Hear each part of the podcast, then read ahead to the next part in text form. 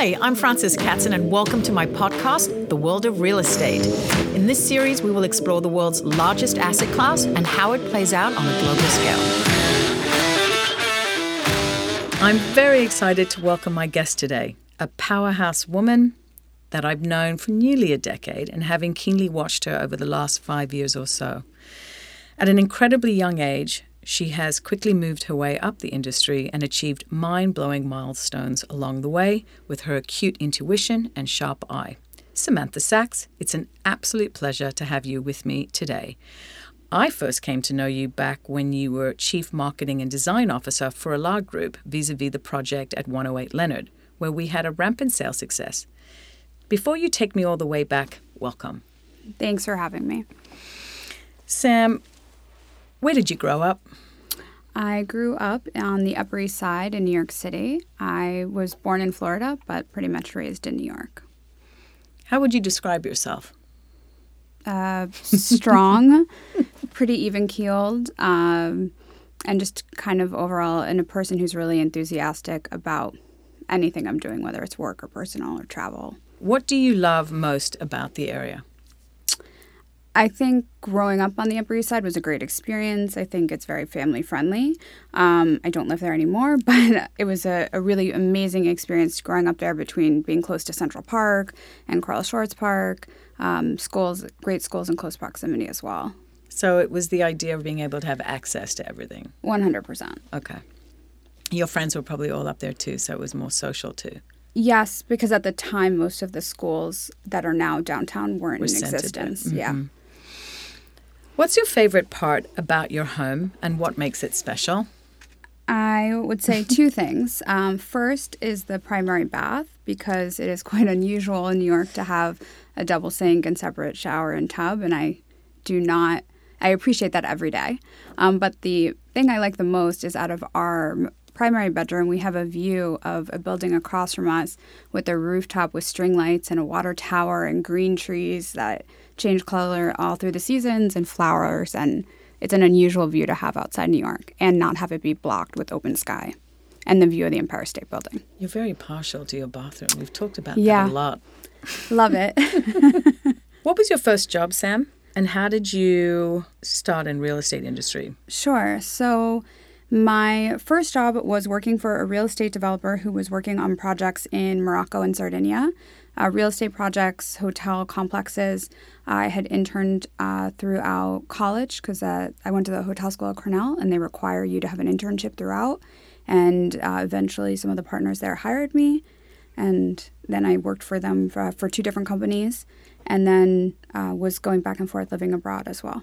And how, how, what did you know about Morocco? I mean, like, how does that work exactly? You're an Upper East Sider who's suddenly thrown into this. I had traveled there as as a child with my family, but obviously as a tourist, not as somebody who uh, was familiar with doing business. But you know, to me, marketing and sales, whether you're in Morocco, Sardinia, New York, Florida, wherever you are, and I've worked in many markets, international and across the U.S. Obviously, there are differences, but the at the end of the day, you're there to sell, and so there are certain things that are always going to work, and that you just apply from one place to the next. And you knew then that you liked it.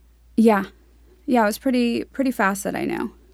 Um, you've worked with some incredibly notable companies, including Elad Group and now Pontiac Land Group, overseeing multi billion dollar portfolios and leading marketing, sales, and interior design for iconic buildings, one of which is 53 West 53rd Street. Starting out, did you ever doubt yourself? Shockingly, no. Uh, I was always very confident in the work that I did all through, you know, high school and college. Um, when I was in college and trying to figure out what my next steps were, I was always very much like, I'm going to take my own path. Uh, and even in high school, when I decided I wanted to go to Cornell to the hotel school, I basically stalked an executive at Starwood to let me go meet him at the White Plains corporate office to stop it. Be- to have him write me a letter of recommendation, then found out he was on the board. So, and I stayed in touch with this gentleman all through college. And when I was looking for jobs, I never worked for Starwood, but I used him as kind of a, a starting off point. And the first time I met him, he said, What do you want to do? And I said, I'd like your job. I was in 12th grade or 11th wow. grade. So I was pretty bold and brazen in terms of what I wanted to do. And even when people told me you need to go work for consulting firms and be an analyst and run numbers, I said, that's not my thing. And I didn't really care what the path was. Hmm. And, uh, and you just got the bug for it. Yeah, I think I. How did you know you wanted his position? Like, how did that? How do you connect to that? I have absolutely no idea. That's amazing. I think I just like design, I like marketing, I like real estate, and I like hotels because I like to travel. So to me, anything that that took all those things into uh, you know consideration, consideration mm-hmm. made sense. And this person was basically running development for all the hotels around the world. So I was like, oh, this sounds like a very interesting, cool job to have that would kind of tie everything together. Obviously, I had absolutely no idea what he did day to day, but in my head, I wanted his job. I'm amazed. That's And- so cool. yeah. Um, so you weren't going to take no for an answer. Yeah. Um, you were quite young when you broke into real estate scene. I mean, how did you get people to take you seriously? I think that it's about confidence and like knowing what you're talking about and kind of listening before you speak. And I think every job I've had, I've always been much younger. So when I graduated college, everyone was in their late 20s, early 30s. When I took my first job in New York at the developers group, I was in my mid 20s, and people who had my job were in their late 30s, early 40s. When I worked at Douglas Elliman, everyone was around turning late 30s, early 40s, and I was still in my 20s. Um, and you know now I'm basically 40, and everyone else in my job is substantially older. Yeah. And I think that yeah, of course there are challenges, and people look at me, especially because I can look younger, and they have absolutely no idea what I've done, and they'll talk about things as if I wasn't working at that time, and I'll say, well, I actually worked on that project. So you know, I think age is a number to me. Um, you know, and I still learn from the people that are younger than me every day in terms of social media and the different forms of marketing now. So to me, it's not about your age, it's just about your experience and your knowledge. And you have an uncanny intuition. Thank you. I mean, it's kind of crazy to watch sometimes. Um, what's your secret sauce? Great question. I think it's about the people you surround yourself with. If you, you know, I've worked with you now on two projects, and for me, if I've worked with people and it works well, that's my secret sauce. It's not about me, it's about the team and the people you surround yourself with. And I've worked with several people, whether they're publicists or social media agencies or creative agencies or sales team members. Uh, for me, it's once you get to know them and they understand you and you understand them, it's about trust. And I think that's the road to success. It's not really about me. You have a good knack for that too. The teams that I've worked on have been amazing. Thanks Thank to that. Um, what would you say is your biggest achievement or win in your career so far? I'd like to say I haven't had it yet. Really? Yeah. Wow. Seriously? Yeah. Huh.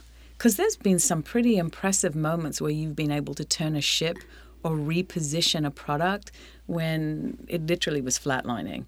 I think that's something that I that I do well and that I know how to turn around kind of challenged projects or you know projects that have been marketed wrong in the past and actually bring them to be you know the top selling projects for sure. But to me i feel like i have more that i can do um, past just like being a cmo not that that not to minimize the position at all um, but and that's why i've kind of involved myself in operations and i've involved myself in construction and interior design and sales and pretty much everything. Because for me it's not just about like one area of the company. I like being involved in every area. I don't know what that thing is yet. I'll let you know. But Wow. uh, yeah. Because you're very naturally team centric, and at the same time, you know how to take the lead and, and keep everyone in check. And the fact that you're taking the next tier of that is quite it's quite impressive.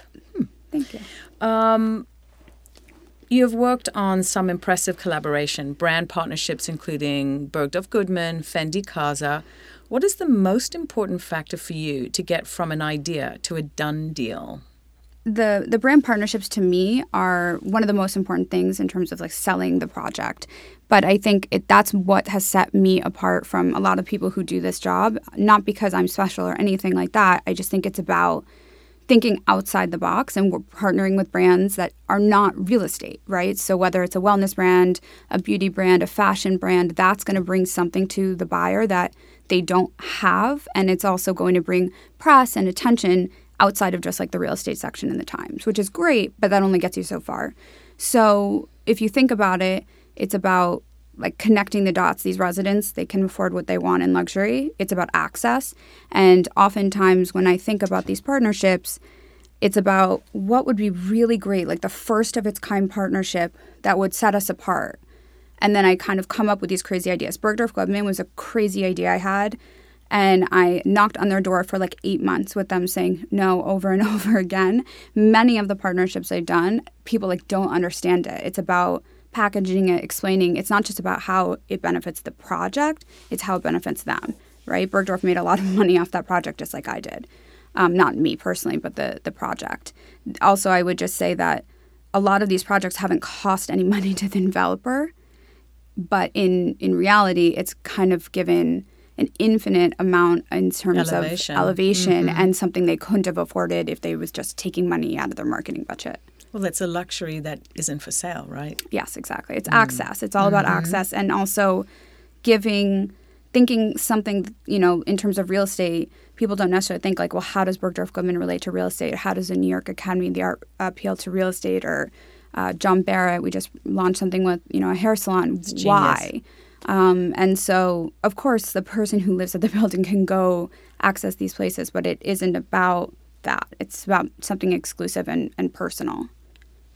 Yeah, it's uh, it's definitely defining. Um, what are your well? What personal habits do you incorporate into your lifestyle to inspire innovation and keep your creative flow happening? So I I think there's a few things. One being that I like to hear everyone else speak in a meeting before me um, whether they're the most junior person or the most senior, because oftentimes they have ideas that maybe I don't, but also I don't want them to disagree with me because I'm the senior person in the room. Hmm. So that is one.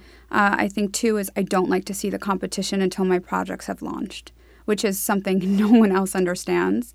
I don't want to tour the buildings. I don't want to see the sales office. I'm not interested in seeing their marketing materials or e-blasts. I don't want to know what colors they're using. I don't want to be inspired by that.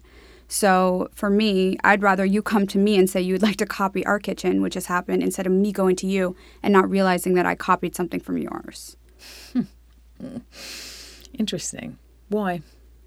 I don't really know. Um, I like to say I do. I think that for me, it's not about the competition. It's about setting Bingo. your project apart. And like I said, I I appreciate the competition and what they're doing, and that's great. But I don't want to follow it. I'm looking to to create a pro like a path for the project that's unique. Your own voice. Yeah. And that kind of is like the partnerships, right? I know I see a lot of other projects kind of doing things like that now, which is great. It's flattering. I'm I'm very excited by it, but for me, I don't want to know what they're doing. I want to be inspired by what's special about the projects I'm working on. I love that. What would be your dream designer partnership and location if you could snap your fingers and make it happen? It's a great question. I think probably marrying all the things that I like. So, like, I would say Go I would there. love to. I got married in Mexico in a little island called Holbox. I would love to have a hotel on that island. I would love to have someone like Kelly Wearstler design it. I would love to bring in, you know, a spa and have someone like a Joanna Vargas or Barbara Sturm kind of spoil Mm. everyone rotten with facials and beauty treatments and you know kind of bring in all the different things that I like but kind of what I consider personally the best of the best and and bring that to like one place and for me travel is super important and that's what inspires me so it's the best I don't know how you have time to travel right now. Busy, busy, busy. Um, you recently became the CMO of Pontiac Land Group. What impact are you hoping to make, and what vision do you have for its future? It's a big ship to turn, and you've certainly started to set the benchmark with some of the highest trades in the city for a two bedroom ever in the history of Manhattan. So Pontiac Land is a an incredible company that has some of the most spectacular projects uh, in in Asia and you know throughout the Maldives now, and they have other projects opening in other parts of the world. And I think right now, um, um, my focus has been on 53 West 53 and trying to kind of separate the building from the pack, meaning everything else in Billionaires Row. And you know, because not a small, not a small task. Definitely not a small feat. uh, I think Pontiac has an incredible reputation of building, uh, you know, starchitect buildings with the highest level quality finishes, with incredible artwork. And my job is to kind of show that here.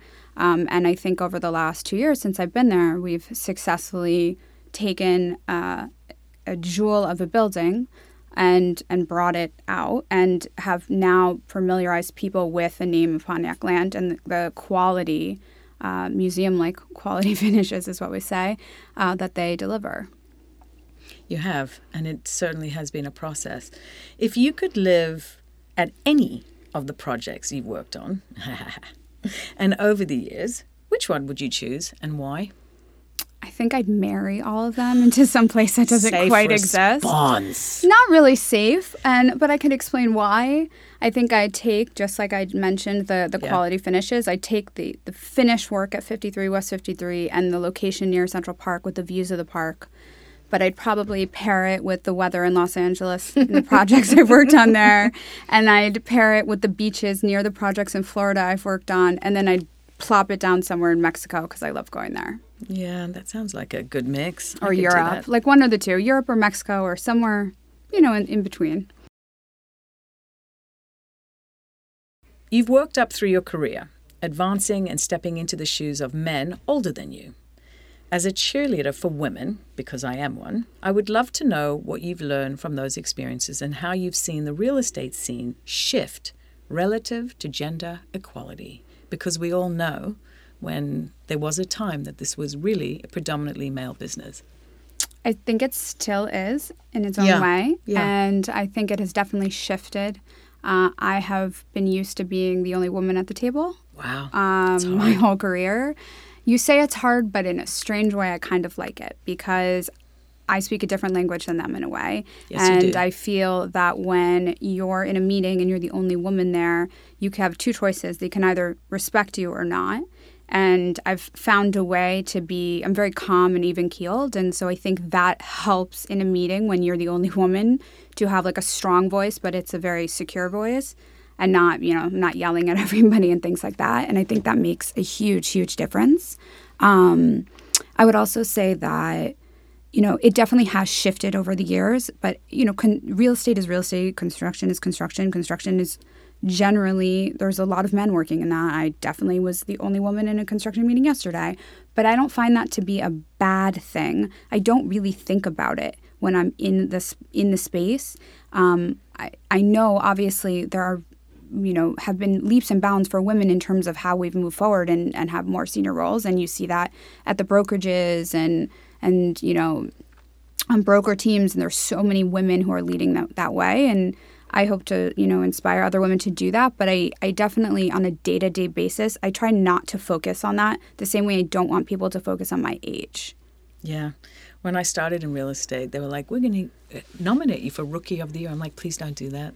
I want to seem like I've been doing it forever because I don't want to be um, hindered by being the new agent. It's the same idea too young or too feminine. I, or, I think so, but I also think that you, you know, it's it's really I'm honored when I get, you know, accolades in terms of like top women in real estate. That's great. I just at some point we shouldn't have to have that. 100% so with you. hopefully it eventually moves along, but I do think that companies are trying. Um, not, you know, it's never going to be perfect overnight, but it's definitely come a long way since I started.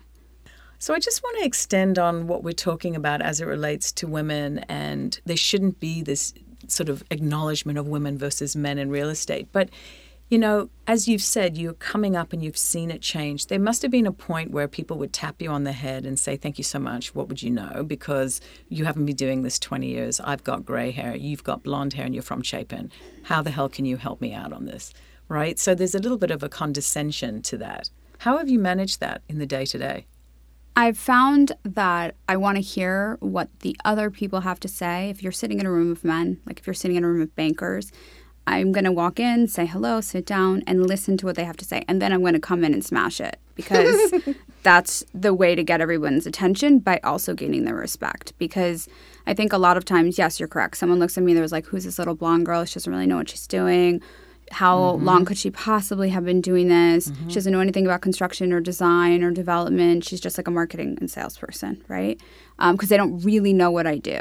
And I think you kind of have to prove them wrong, unfortunately. Like it shouldn't be that way. They should be able to Right. see my name and know my title and know that I have experience. But it is that way. Um, and it's always with some people, once you gain their trust and they know what you're talking about, it's easy sailing, right?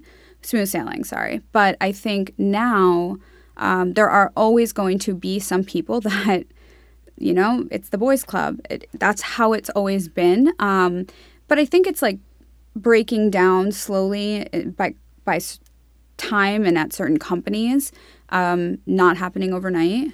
Um, and i'm used i hate to say that i'm used to it but i'm kind of used to it. No, I i really wanna don't think about it Right. on a day-to-day basis. Yes i know there are certain people that i work with who it's going to uh, have worked with over the years. Sorry i know there are certain people that i worked with over the years who you know, it took longer for them to warm up, and that's fine.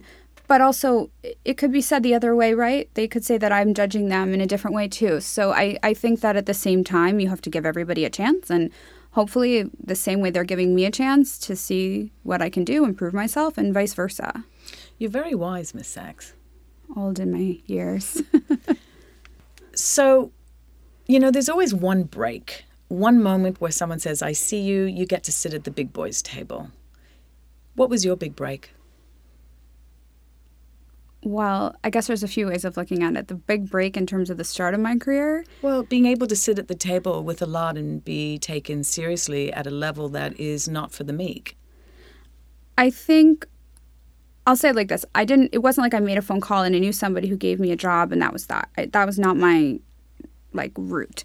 Um, that was not my path. Uh, I got the job that I had at the developers group through a recruiter. Called me, saw my resume from working in in Morocco, and I was applying for jobs everywhere, and. Uh, got the job like the good old fashioned way and then from there uh, market crashed and you know the company got sold and everyone got laid off like everyone else in 2007 8 whatever year it was um, and i was looking for a job and then i was trying to get a job at one of the brokerages i wanted i thought it would be a really good place to go or for a developer and obviously no one was developing because the market crashed so I got my resume in front of Andy Geringer at Douglas Elliman. Company was on a hiring freeze, like everywhere else, um, and I got lucky. One of the people in the role, in a senior marketing role, her husband was moving, and they were moving, and I got a job in the middle of the hiring freeze.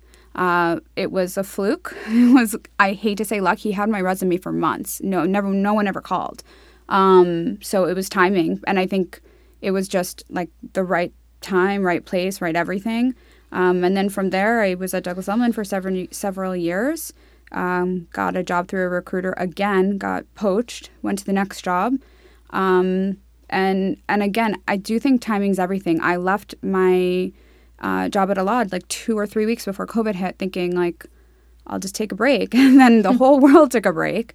Um, which That's honestly right. was I like a, a really good thing for me to kind of recharge. And then uh, got a call, another recruiter, and went to the next job. And and that's really how it's been for me. It's not, um, it's not. It wasn't one person. it wasn't saying, one person okay. who you know you went to some powerful person and you got a job. Like I didn't have that. Um, but I also think that that doesn't. If you have that, that doesn't mean it's wrong. Great if you have a leg up. I just didn't have that. Um, but I don't. In my mind, like the path has kind of naturally happened. Um, you know, I worked at the developers group on the brokerage side, on the consulting side, in terms of sales and marketing, and I was like, "Oh, it'd be really great to work for a developer next and flip sides and turn the table." And I'm glad I had worked on um, the brokerage side. I'm glad I had done the developers group in Douglas Elliman because now sitting on the developer side, I know what I'm getting from the sales team and the marketing teams at Douglas Elliman. I know, or whatever brokerage I'm working with, I know what I can ask for. I know how long things take. I know how much I can push for things, and I also understand it. So there's like a mutual understanding at the table that, like, I get it. I know where they're sitting because I was there. It makes a big difference, by the way, when you're liaising between ownership and brokerage.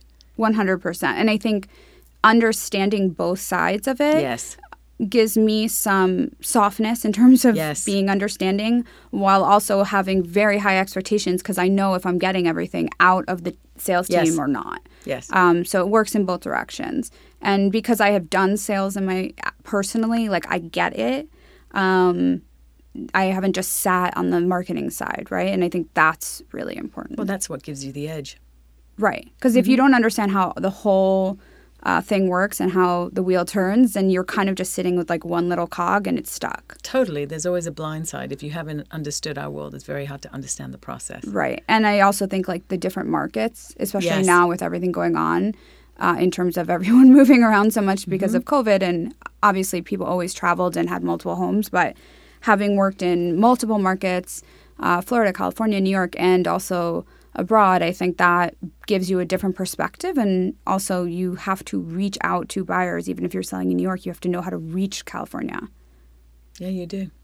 Don't you love the fact that we have that in house at Douglas Elliman? Plug, plug. does come in handy. what is your morning ritual like?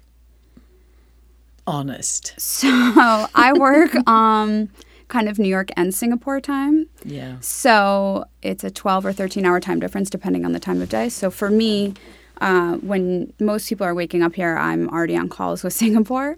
Um, but what I try to do is I like to be up before that because that's like kind of my time to catch up on my emails and not be bothered. And that is the time like that I can actually take a minute. So I use the morning as time for me to literally catch up on work, but I also use that time if I have a free morning. It's the time where I literally just don't look at my phone and watch some TV and just disconnect. Kind of just depends on the day.